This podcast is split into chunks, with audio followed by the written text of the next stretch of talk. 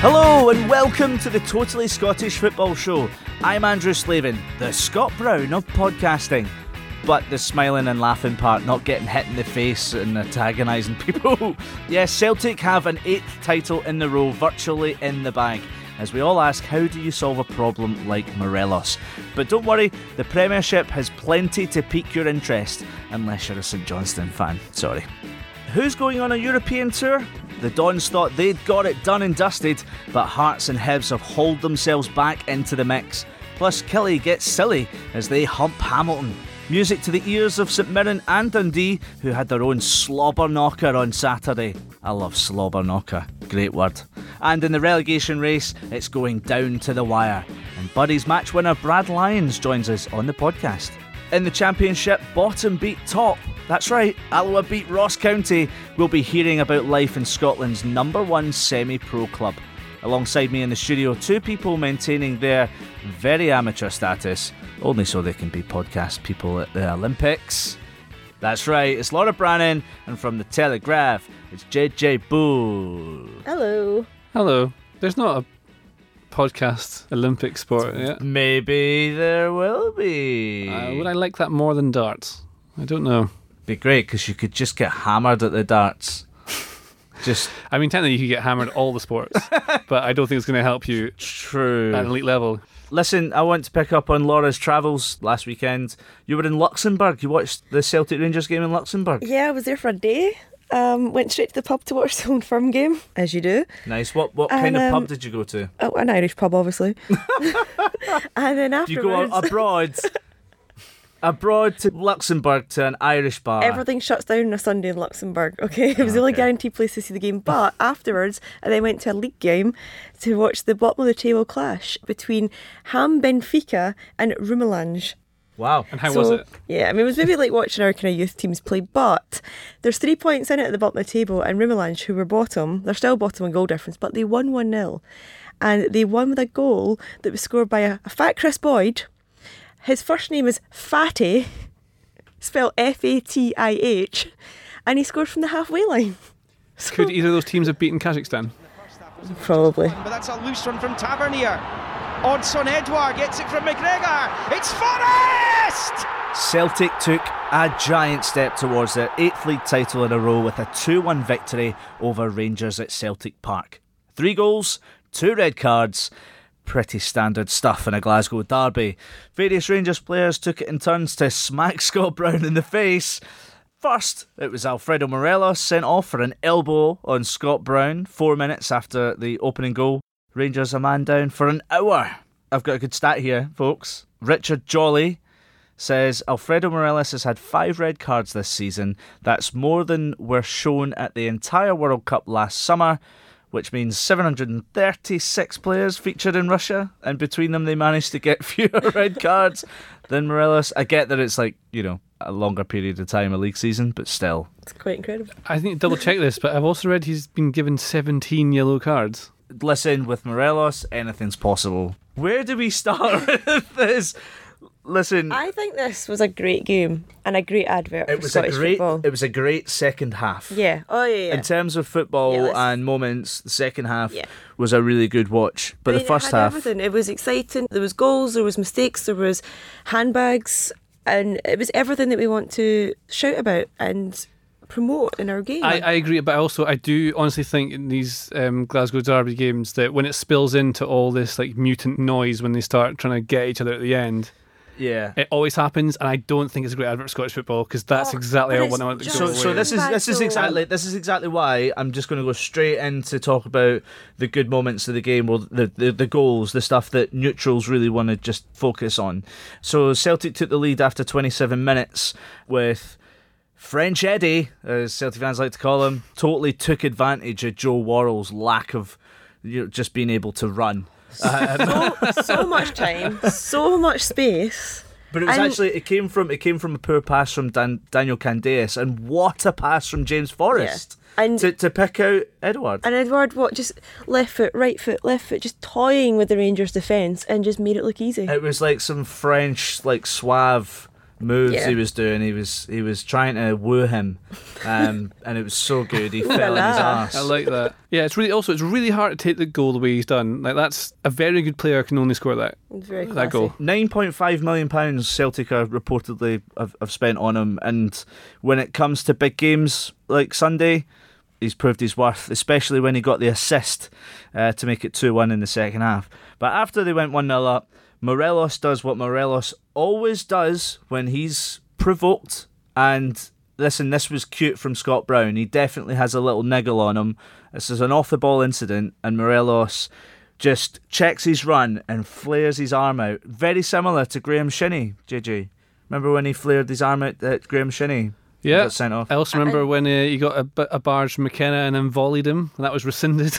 That was the first day of the season. it was, yeah. Yeah. So he has like, he set his standards pretty high. I mean, if anything, he's consistent.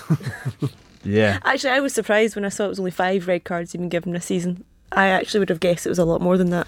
Bit of madness there, but Rangers actually played better with 10 men. way better. They were Yeah. like way better structured. I think because they just knew they had to step it up. And how nice was it in the second half? We, the first half of the way it was going, Celtic were all over them. We were thinking, here we go again. Although they Who's going to stop Celtic? early second But- They weren't penetrating much, were they? No, but it was almost like they hadn't really got out of first gear yet, but they knew they were in control and it was quite comfortable. But then second half, it was suddenly like, yes, we have a derby again. We have a team that are back and challenging, and this is unpredictable and this is exciting. And it was exactly the second half that we all wanted. We should talk about the Rangers goal. So McGregor punts it out to Candeias, who heads it back to um, James Tavernier. Then Tavernier like plays it forward, and Candeias plays a lovely back pass to Tavernier. Tavernier finds Ryan Kent, and Kent does. It's poor from Boyata because he should he should just stand him up.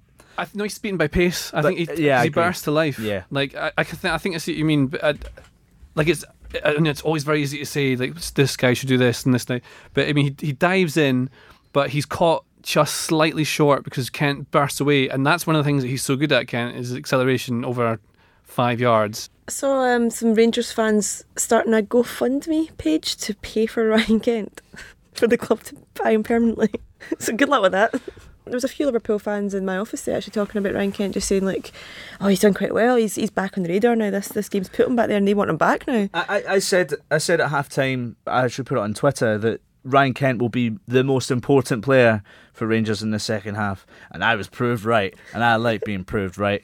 But when Kent scored, it got worse for Celtic because Boyata went off injured. They already had Kieran Tierney off injured, and they'd already substituted Jonny Hayes at halftime for Sinclair. So It parity was restored Yeah. almost, and It- it just made for another great end to, to a really good game. And this is it. It's, it. We've seemed to see recently when Celtic do concede and they are a bit up against it towards the end, they're rattled. They were passes everywhere. They didn't know what they were doing. Rangers were completely dominant over them in the end. So Celtic got the winner. Uh, James Forrest scored. Edouard with the assist. Tavernier with the big mistake. We should mention the fact that Celtic won this game from two mistakes. But often games are decided by those little mistakes, aren't they? It's a really weird one from Tavernier. He's clearly just trying to pass it back to someone who's not reading it. It's a really dreadful, horrible error. But Edouard has a lot to do, and it's really good play the way he turns back on to play it back into the box for the finish. I think Celtic are probably good for the win. But how many times does Celtic do it at the death? Listen, this is kind of becoming a thing for Celtic under Neil Lennon. You know, I think they've had uh, three winners in the last five minutes of games, and Lennon's had And five sixth, league games think, or and something the like that. seventh minute as well. Yeah, And like he's it's and like Celtic aren't Celtic are winning games, but they're leaving it damn late. Like they're not killing teams off that easily. They look Uh, a bit vulnerable just now to me. yeah, absolutely. They're still the best team by a mile, and they've got the best players by a mile. I think S- Steven Gerrard's done enough to prove that you know he's got it in him to to get Rangers competing. I think he's shown he's got it in him to get Rangers to compete exactly where they should be in second. But I don't. I mean, they're out of both the cups as well. I, like I think he's done absolutely fine Yeah. this whole season. I had to evaluate this earlier on today, and I, I just don't. I don't think he's done an amazing job at all, but he's done exactly what could be expected of him. The, the most amazing thing he could do would be to win something, but he's But is not it not, close is to it it. not maybe he's done better than his predecessors? But, uh, so Yeah, uh, he- when Well- you judge the success in from the past. position though as well Yeah. going into the second season. He's got them now in a healthy place. He's he is challenging. It's not as consistent as we'd all like to see. I don't think terms they're of challenging. I think listen, they're well off. listen. No, but I, I don't mean a consistent basis. I mean on a, a one-off basis. Like yesterday, that was a suddenly a, a return of the derby because in the second half they challenged. Okay, it's not overall. True, That's for but, next Yeah, you've season. got lots of judged teams have challenged to like that close and then still ended up in the losing side. And their best performances of the season, I think, have been in Europe. At home, they've been decent. Away, they have dropped points when they shouldn't, but the, the players that have. He's made a couple of good signings. Like Ryan Kent's been quite good, but he knew him from Liverpool. And he's So- on loan. And he's on loan. Uh, if they don't have Morelos, that's their main source of goals. Well, if, let's let's just talk about the, end, the run into the end of the season, and I, I do want to briefly touch on what happened at full time. But you know, we've said earlier on this podcast, Rangers are only six points ahead of Kilmarnock. Going into the split, Rangers are now without Morelos for four games. They're now without Andy Halliday for one one game, and Kent uh, he's getting um, his You think he'd get charged? for yeah, his Re- there, there may be retrospective action on Tuesday. They're losing players because of their discipline. You know, it's not a foregone conclusion that Rangers will finish second. after the split, you're so, okay. Seven games between now and the end of the season. That's for them to lose that for maybe for like a a nine point swing around. That's quite a, a collapse. That's a lot in that short space of time. Yeah. Aberdeen aren't picking up points where they should be. Killie should look like maybe they're on form, having scored five goals, but before that we weren't convinced. Rangers should finish second. What happened at full time? Do we throw the blame at Scott Brown um, for antagonising Rangers players? Scott Brown is the biggest troll of all time. oh, completely. Like he, He is the man that unless he's on your team, you can't help but hate him. But if he's on your team, he is the greatest of all time. So Scott Brown celebrated in front of the Rangers fans, and Andy Halliday took exception to this. The only Rangers player to take exception to this, by the way, uh, and goes and, and confronts him in really ugly scenes. To be honest, I think when you you compile everything Scott Brown did in this game, this is an argument. How did he get away without a single booking? But at the same time, I mean, Scott Brown went into this game to play two different games. One was to play football for Celtic, and one was to rile up the opposition.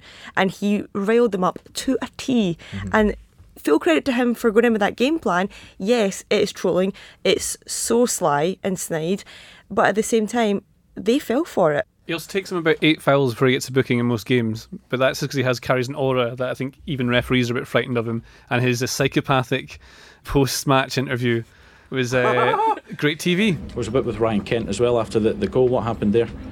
Can't even remember that. you sure? Yeah. What about uh, Andy Halliday at the end? Oh, he came up to congratulate me. Really? He makes it like Yeah. WWE watching this this game. That was like back in his Hibs days when he had, he gave those classic. Um, I don't I don't know. He has the eyes I of a don't know. raptor from Oh, Jurassic yeah. Park. oh, he looks Yeah. at you as if he's giving you the, And I the real answer with his eyes. Oh, yeah. I suspect says he's something like a raptor who's equally as uh, clumsy in a kitchen situation, like So you- barging his head through it. You know, and the kids are hiding.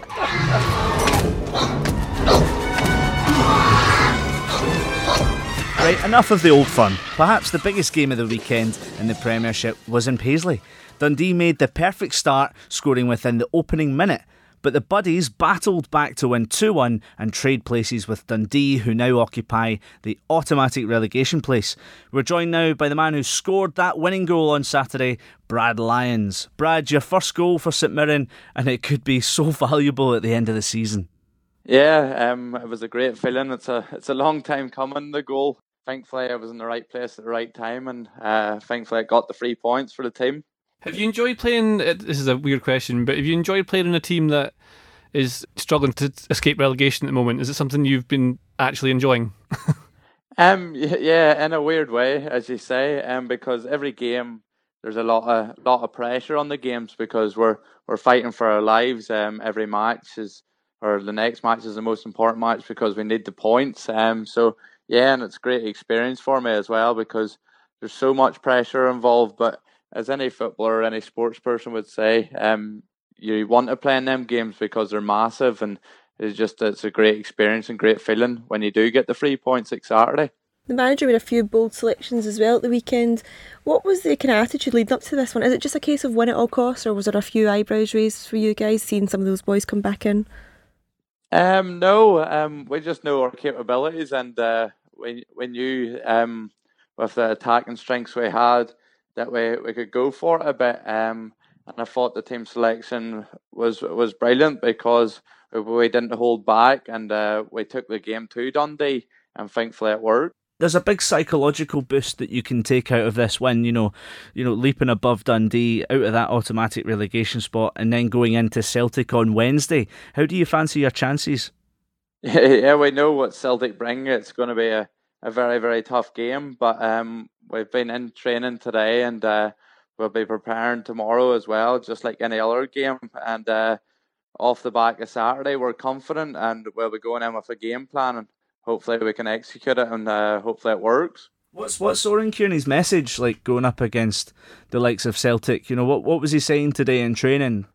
Yeah, it's a bit of everything. Um, there's a lot of positive messages. They'd be a, quite a positive manager, and always taking the positives out of games. Um, but we do have a game plan we'll try and stick to the game plan. Um, we know we know the strengths of Celtic, so we know it's not going to be easy. Um, but uh, we're just going to go out and try and get the three points like we do every game and see where it takes us. You need to try and wind up Scott Brown. I think that'll be a tough task.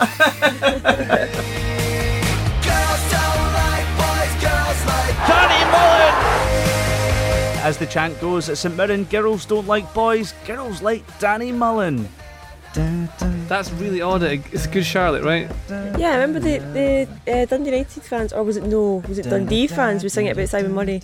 Or was Yeah, it it works. I mean, lots of songs work with lots mean, of names. Simon Murray's played for half the teams in the Premiership, cause so it could have been any of those fans. Simon Murray now plays in South Africa or something. Yeah, it's crazy. Anyway, I like by how, the by, how football songs have, are normally from old um, orchestral pieces and old 30s and 40s songwriting. Mullen scored his first goal since the opening game of the season. Do you remember that? Remember that that It was so long podcast ago. No. we were just talking about? I'm pretty certain this will be the relegation battle near the end of the season. Here we are now. What a great turnaround for St Mirren in this game. when I asked Brad about the psychological aspect of it, it's got to be huge. I know you've it's a bit of a kick in the balls to be facing Celtic at Wednesday, but you know, Oran Kearney's first game in charge was a nil-nil draw. That's what I was going to say. Celtic have struggled Celtic. there before. It is a ground that Celtic go to, and it's not a, a walkover for them. Unlike if it was a game at Celtic Park, I think it would be a complete write off before even kick off.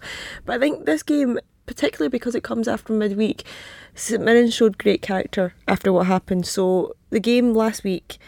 They had the chance against St Johnstone to take some points off them, and it was Simeon Jackson missed the Panenka penalty, which was horrific. just so embarrassing.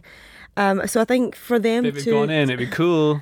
but he has got to hang his head in shame for that because when you're in a relegation battle, you do not go trying to dink a penalty over a goalkeeper. And when you think St Johnstone scored five minutes after Oh, that but penalty as well, See, I don't. I'm not buying this, this argument. Like, I've heard this a lot that you can't do the Panenka if you're in a relegation battle, but you absolutely can if you hit it right. It's no different to hitting it low left and it's saved anyway. Because you think like I remember Andrea Pirlo did it in the World Cup against I think it was England, was it, or the European Championship, something like that. And that's the World Cup. You go and you can't do that. Oh, yeah, you can if you got the I skill think for it's it. more. I think it's more. If you're going to do it, you have to Don't score. mess it up. Yeah, you just have to. But you always have to score to take a penalty. it's such it's a weird cliche. It doesn't make any sense. Of course, you have to if score you're it. at the World Cup, you're there for fun. You're there just for the joy and seeing how far you can go. when you're in a penalty relegation, shootout. but you're in a relegation battle, there's livelihoods at stake. oh right, well, but So the you've got to be a wee bit more serious about it. It's like equally serious things. There's a World Cup and it's a St Mirren versus Dundee game. If he scores it, it no one oh, says anything about it. They go, it's a bit also risky. Simeon Jackson has been one of the bright sparks, you know, for the past Yeah. couple of months. In terms of his hold-up play and his link-up play, he's actually been quite good. So he tried something, it didn't work, but I don't think you should blast him too hard for, you know. There's something I've been thinking. I bet if goalkeepers would stay in the middle of their goal, they'd save a lot more penalties. Because often they're just sort of hit slightly left or right of centre, you know? So if you go, if you dived one way, it must be a percentage increase that you would. Uh, I don't know. I think it. I think you, I think any goalkeeper, you've got to be a bit mental. So you just go for it. You just Well, they've got reads and tells. And yeah, they've done a bit of exactly. Everyone everyone has the, every goalkeeper has their notes for penalties and Still, I reckon they stay in the middle just a little bit. Um, they would save that. Listen, save it Dun- anyway. Dundee had a, you know, they had a good start, but it's been a terrible run for them. Six defeats in a row, uh, and now they're bottom of the league. The last three defeats they've all been by a single goal. It's looking pretty dire at the moment, especially at this critical point in the in the relegation battle. As you know, I like my uh, annual average salary to determine where a team should finish by economics. Dundee should be sixth. Wow. So they are really underperforming, but I think it also says far more that they've just signed bad players. So, like we said a few times before, Neil McCann had them play nice football between the boxes, but they couldn't do anything in either end. Uh, there were fans saying that it seems to have been whoever did the best business in January is going to survive automatic relegation. But St Mirren signed loads of players. They signed one, two, three, four, five, six, seven, eight, nine, ten as well. You know, advantage St Mirren. And Shaughnessy quickly sends it downfield. It's missed by Considine. Ikpeazu gets past McKenna and he scores brilliantly. Hearts came from behind to beat Aberdeen 2 1 at Tynecastle on Saturday. Craig Levein's side confirming a top six finish and blowing the European race wide open. Uche Ikpeazu with the winner. What could Hearts have achieved if he hadn't missed five months through injury? He is a unit. Yeah, he's a good player, and they were punting the ball to him a lot. And uh, Scott McKenna and Andrew Considine did not like it. Yeah, he's, At all. he's so strong. It's ridiculous. very tall, very strong. But Quite he's a good player. His finishing isn't great. I know he scored in this game, but he missed an absolute sitter in this game as well in the second half. Do you remember? The comedy defending, yes, from uh, Considine and The one of many com- comedy defending. yeah, Joe Lewis off his line. it- I think it bounced off him, and then he just missed an open goal. He was trying He- to stop the ball from being in his hands outside the box. I think that's what Yeah. caught him off. He had a shout for a penalty as well. Yeah, Oh, it the was a- definite penalty. It was a Yeah. 100% No, I was going to say that as well. Um, Terrible. And uh, again, I think that was. I think it might have been Ball who passed it back. It was a really poor choice of a pass from the Aberdeen player, and Lewis came off his line and basically stands on his side of Ikpeazu's foot. It's a clear penalty. I can't believe the referees missed it. I know I can. I absolutely can. yes, Ikpeazu was one of the players booed off at half time. Remember, so Hearts started this game so badly. Yeah. I, Dreadful, I mean, this yeah. really you could uh, the cliche game of two halves here. Aberdeen had the game by the scruff of the neck. It was all theirs for the taking, and Hearts booed off the pitch. And then what a turnaround! What did Levine say at half time? What an incredible turnaround! Well, I think- from I I think think they just know it was. So, it, it, well, because the way to stop Aberdeen is you you let them have the ball. So Aberdeen are better away from home because they get the counter attack. So they're better in transition. They don't have control of the ball in midfield. Greg Stewart doesn't really seem to be able to do anything. And so if you let Aberdeen have all the ball, they have to play in a different way, and it doesn't suit the way they want to play. So the first half they were really deep, far too deep, 5-4-1 and they were knocking it long, and it was pretty horrible to watch. But second half. Craig Levein tried this revolutionary new, tactic of passing the ball, uh, running with the ball into space, all with the ball. And uh, by doing that, they were able to take advantage of Aberdeen. Like Ferguson and Shinnie just charge around the pitch. They don't have control of the midfield when it's a 4 2 3 1. It turns into a 4 2 4 because Stewart goes too far forward. It doesn't work. And so they, re- they were able to keep running into space. I think uh, it happened time and time again. A player could run from wide into space because there's no one there. Mm-hmm. Players could run straight through the middle. They could pass through the middle. It looked to me like Hearts were just trying to bypass the midfield, really, getting it to Ikpeazu as much as they possibly They were could. better winning second balls in the second half. That's because they've got Peter Haring. he just loves a second ball. Well, Piazza can win it because like, there's very few that can win a ball against. Well, Scott McKenna especially because he's massive as well, like a unit. So they were lumping it long quite a lot. Second half, they were far more. They were playing a lot more football, mm. and it's. I mean, it's so obvious. You play with the ball, and you're just a. You're doing a much better style of play. They highlighted it on um, Sportscene last night, actually, when um, Jake Mulraney just decides to run right through the midfield. Actually, but Is that you, you see, and yeah, Lewis yeah, are- yeah, uh, you see, you see um, and Shinnie and Ferguson, and they're not they're miles out, like away from each other It's what I've been saying all season. on the far side of the pitch. So there is nobody in that centre of the park, and he runs on and forces a foul out of Considine and gets a penalty. I said there's no midfield. It's happened all season long, uh, and it, what's been quite nice is when Dean Campbell has come into the team, Aberdeen's looked much better, and they're able to pass the ball around. Actually, I was looking earlier today. Um, do you know Aberdeen have the youngest average age in the entire Scottish Premiership? So it's a young yeah. team, so there's going to be mistakes, but the ones making the mistakes are Shinnie, Who's running around like a heedless chicken, and then you've got uh, Laura's face. I wish you could see Laura's face right now. I'm sure this isn't off the back of uh, Scotland's performance in Kazakhstan, but Laura's face is just going, mm, well, I know what. But You Shinnie, sound surprised, JJ. But that's what Shinnie That's what Shinnie does. Is he brings that energy and drive to a team, and that's how you, you can break down. You can. He just charges the ball forward. He's great at it when it works. If you're in, working in transition, it's great. If you're playing with the ball, it's not because technically he's not a fantastic footballer, Um, but he's great at helping you win. I want to talk about Hearts' injury problems this season. Ben Garuccio now for 10 months, which is a shame for him, man. Naismith's had his injury problems. Ikpeazu's had his injury problems. Peter Haring had a hernia and had to play through it November, December when they had that difficult period.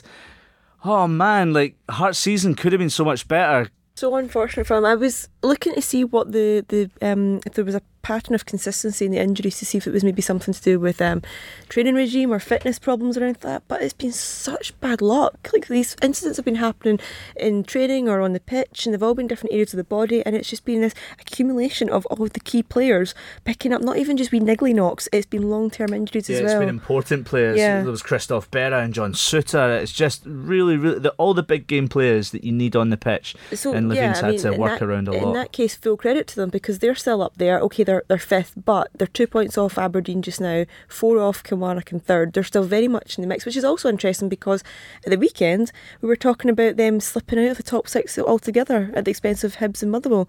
So it just shows you how exciting it is at that area just now. They also signed uh, Craig Halkett today, so they've got Livi's captain coming in the summer.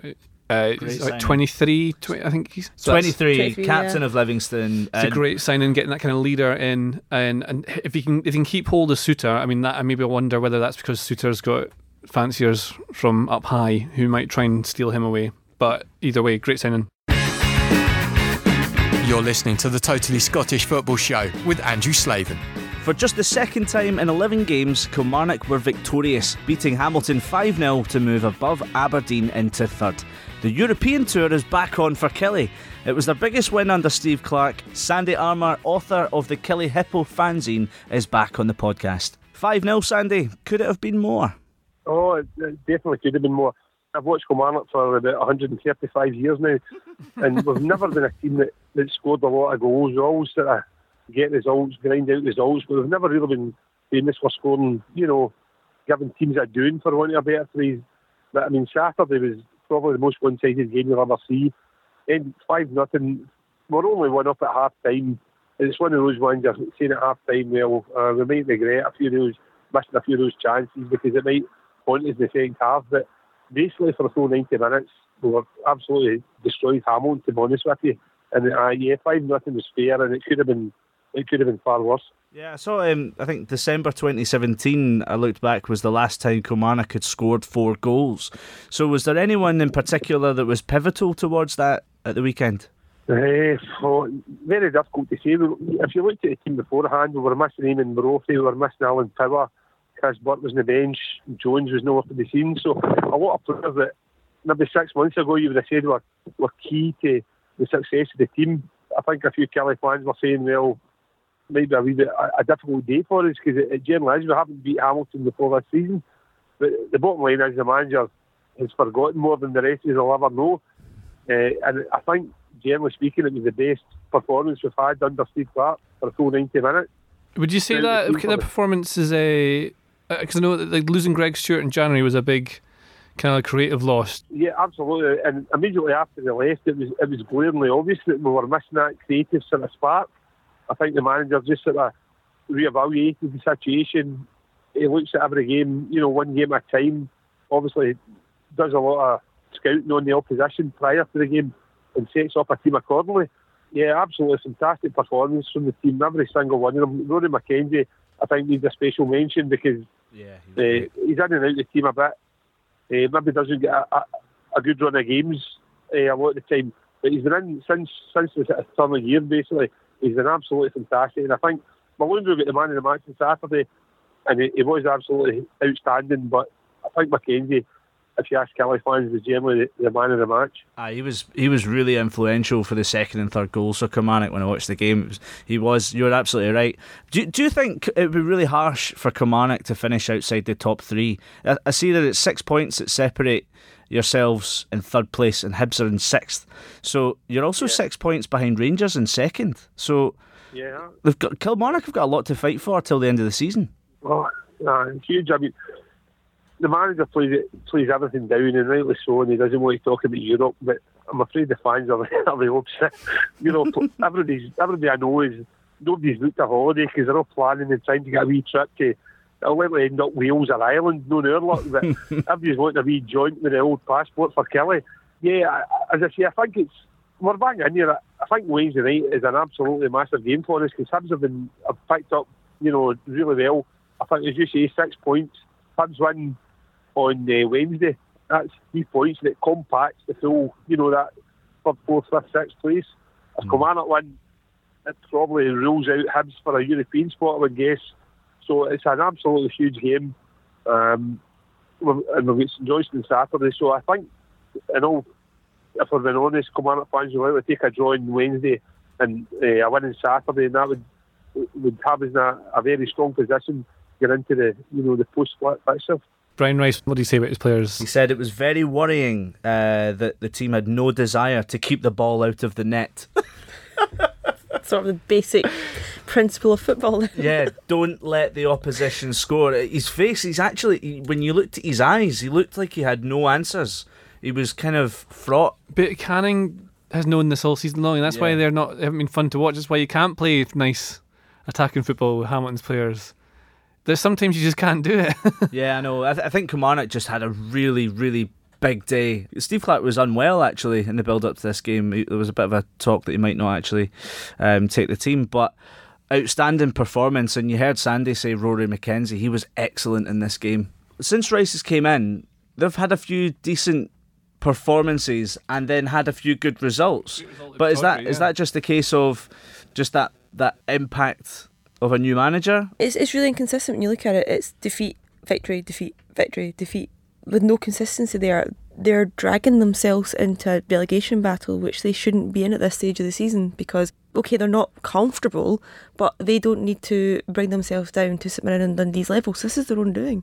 well, when you look at Hamilton's um, goal difference, it's absolutely shocking.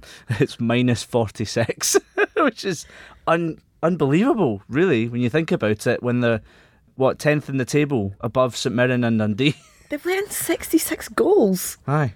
They're, Ce- Celtic have scored 69. But that's the thing. So if he's saying that they're not showing the desire to to do it, which I don't believe they don't not don't have a desire to, the professional footballers not going to just phone it in. Mm-hmm. And also you've got McKinnon who looks like he would beat up a house if if he could.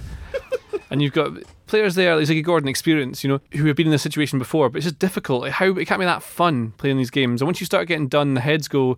And when your manager's then just slagging you off because he's saying, "Oh, they, they gave up," when it might well have been the way that that Rice set them up against Killie if they're Yeah. too adventurous and they're just leaving holes everywhere for them to play. The times I've seen uh, Rice's Hamilton, they've not been very good. It's crunch time in the SPFL. Our Arbroath could have been crowned champions of League One in March.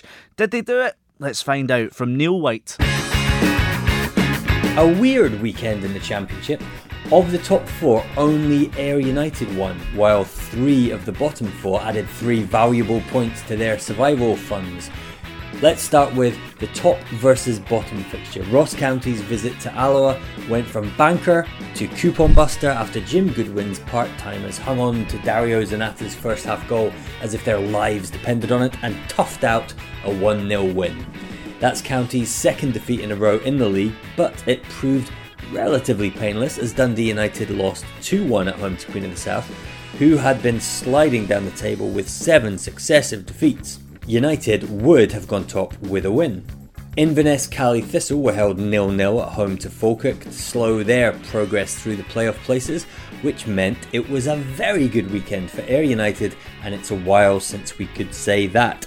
Ayr have gone from unlikely league leaders to a team whose participation in the playoffs was in jeopardy, but they won on Friday night in Dunfermline. Declan McDaid curled in the only goal of the game, and it was a weighty strike. Not only did it stabilise Ayr's position, it kept Dunfermline's late season charge at bay with games running out. So, Ross County are two points clear of Dundee United with two games in hand. They play Inverness on Tuesday and then Dundee United on Friday, and that doesn't seem altogether fair. Ayr and Inverness are level, nine points further back. than Dunfermline are now six points off the playoff zone. At the bottom, Alloa are now only two points behind Falkirk. Partick Thistle are one point clear of the relegation playoff after a big 3 0 win at Morton. Then it's Queen of the South. And then it's Morton, who are now just three points away from trouble. It's getting very tasty down at the bottom. League One, no title for Arbroath. Not this time. not in Forfar. The season long leaders needed to win their derby and hope Raith Rovers dropped points at East Fife, but Forfar came from behind to win with an 89th minute goal from on loan Hearts winger Lewis Moore.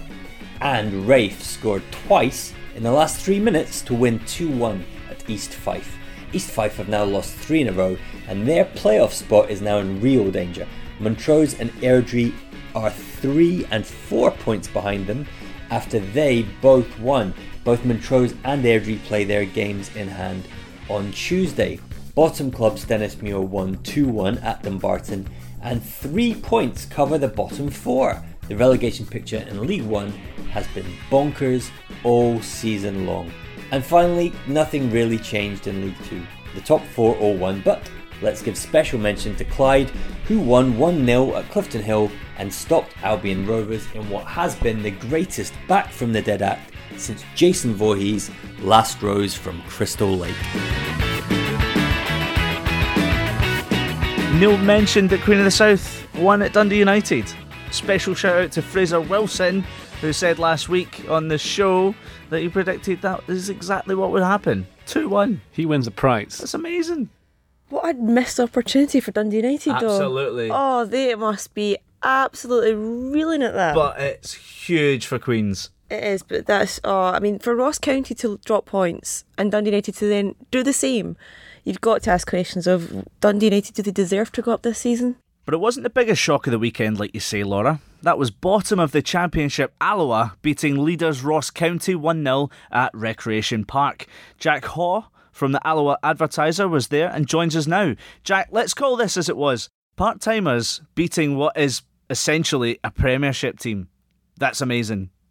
Yeah, yeah, it, it is incredible. It's as you say, when you look at the Ross County squad there, they have guys, Marcus Fraser, Michael Gardyne, who would get into most Premiership teams. So for Alloa to beat them is, yeah, it really was unexpected. And, and given the, the run Alloa have been on, I think that makes it even even more unexpected. It's interesting because Alloa kind of get billed as that. They get billed as a team that are tough to beat and, and will sit back and, and soak up pressure and, and you know really just get wait wait to be beaten. But well, that was definitely part of, of Saturday's game, particularly in the second half. Ross County had a lot of pressure, but um, in the first half, Alloa had the better chances. You, you could you could argue uh, Jack Aitchison really should have scored. He was one on one with the goalkeeper.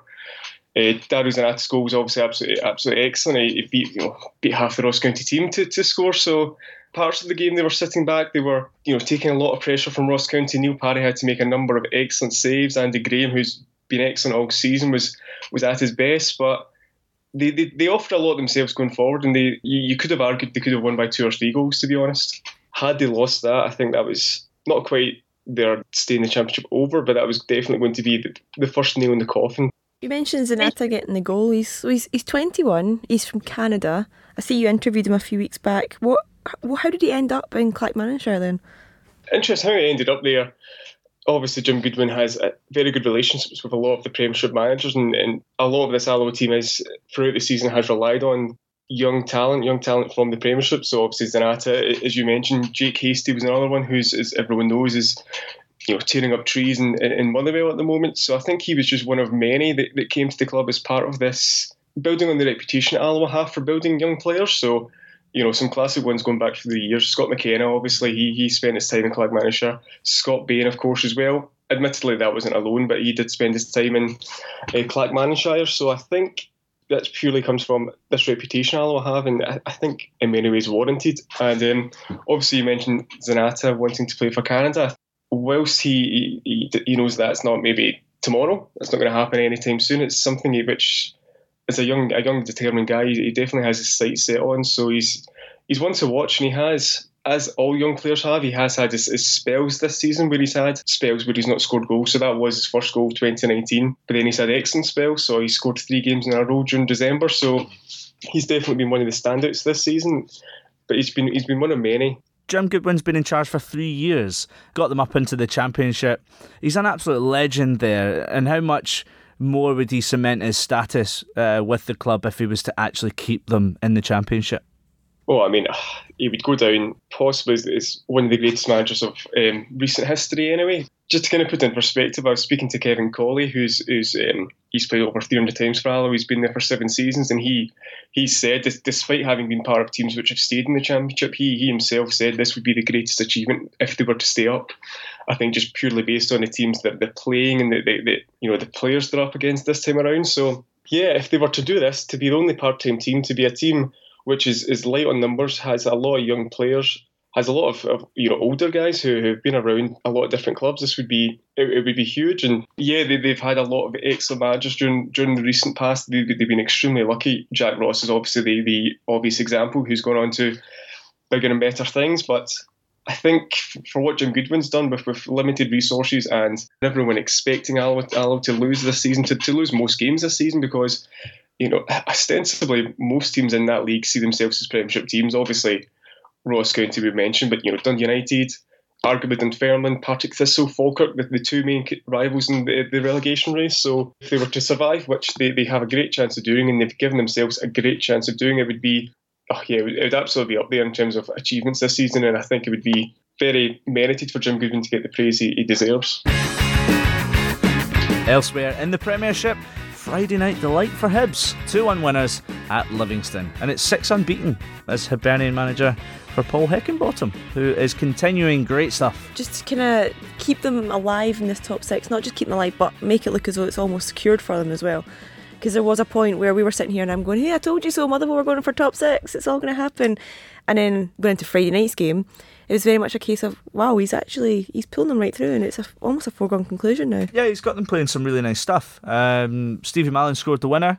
Uh, really nice footwork from him, actually. Really good finish in the end, but a really good move overall. Um, would you give him a chance for Scotland? Do you think, Laura? I would actually. I've always kind of been quite intrigued by Stevie Mallan. Way back even to St Mirren days, I think he's he's one of these creative, exciting, little sparky players that can really give you something and a goal as well, of course. Is it more just like his set pieces though? Like how? Oh, yeah. getting Scotland squad. Oh, come on, he has done very well for himself.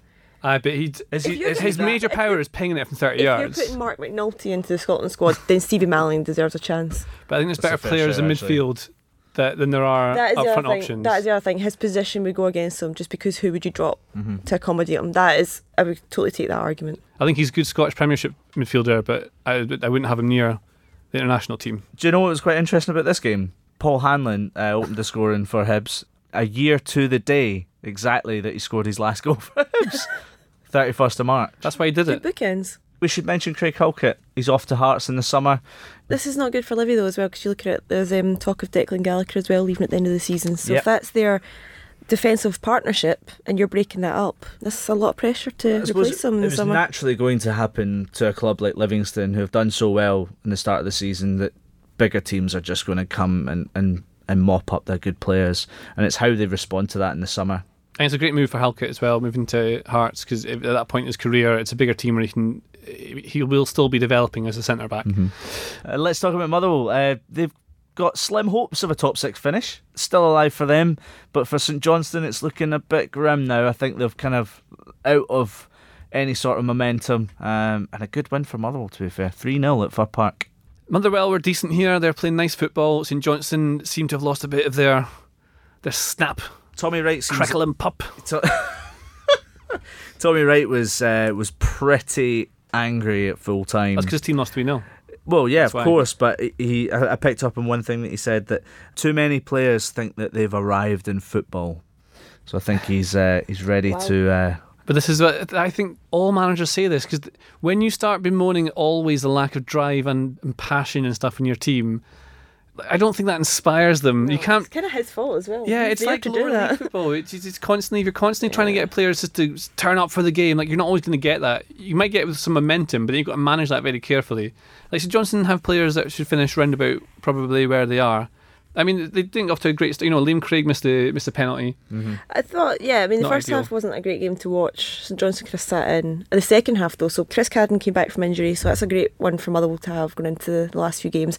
Elliot Frear as well came on, and the two of them just changed in terms of Motherwell just looked more attacking, more creative in general, Mm-hmm. and that, it just helped them so much. And it, Frear's been okay. I know he's had his own his knocks and stuff, and he's not had a consistent run in games for that sense. But even when he does, he lacks consistency. Mm-hmm. So I think now with maybe a Aribi dropping off or Hastie not showing the same sort of um, composure, it's a chance for Frear to come in now and really cement his place in the team. And you can see, so he, he scored, he made, a, he made a massive change to the second half. Yeah, he missed a glaring chance Yeah, though as well, didn't well. he? I, I actually really liked his movement when he came on. He was dragging the defenders. I think it was Foster. He was just dra- He seemed like Foster seemed like he was man marking um, Elliot Frear in this game. He just seemed to be pulling him from like right back to left back, left back to right back.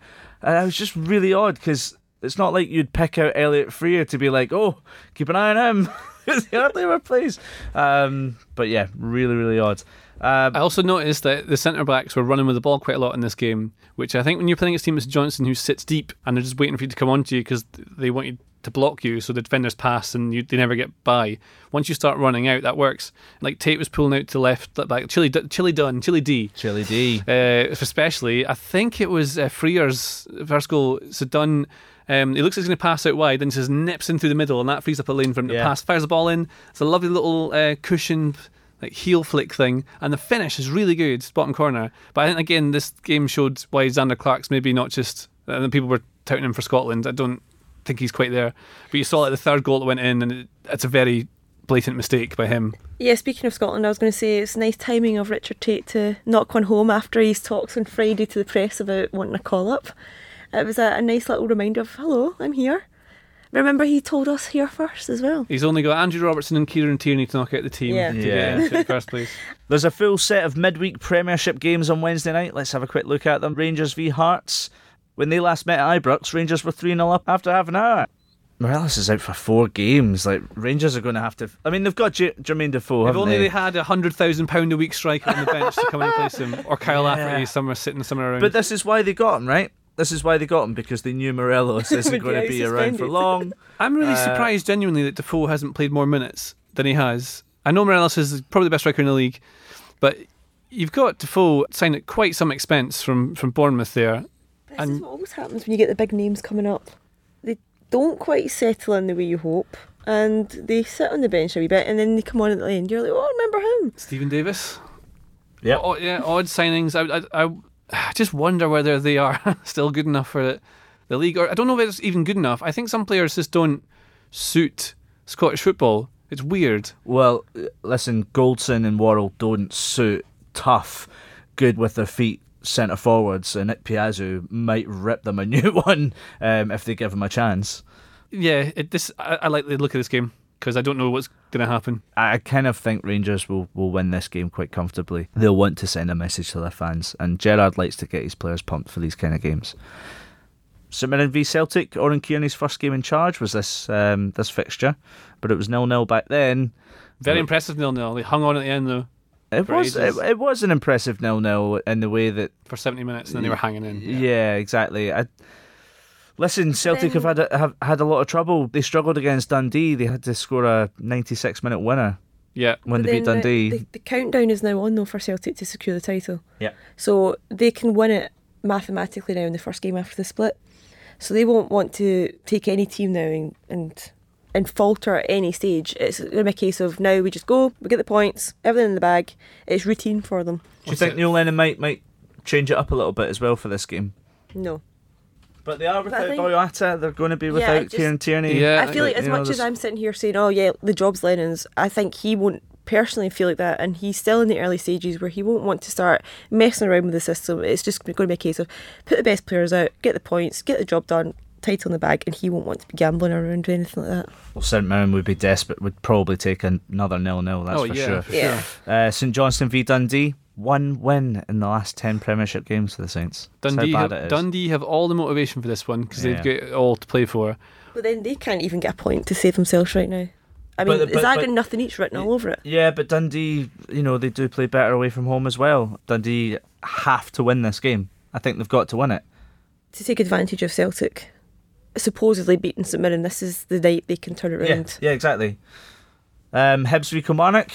So this is the one that Hibs could secure their top six status by taking points off Kilmarnock, but the European race as well is very much alive for them.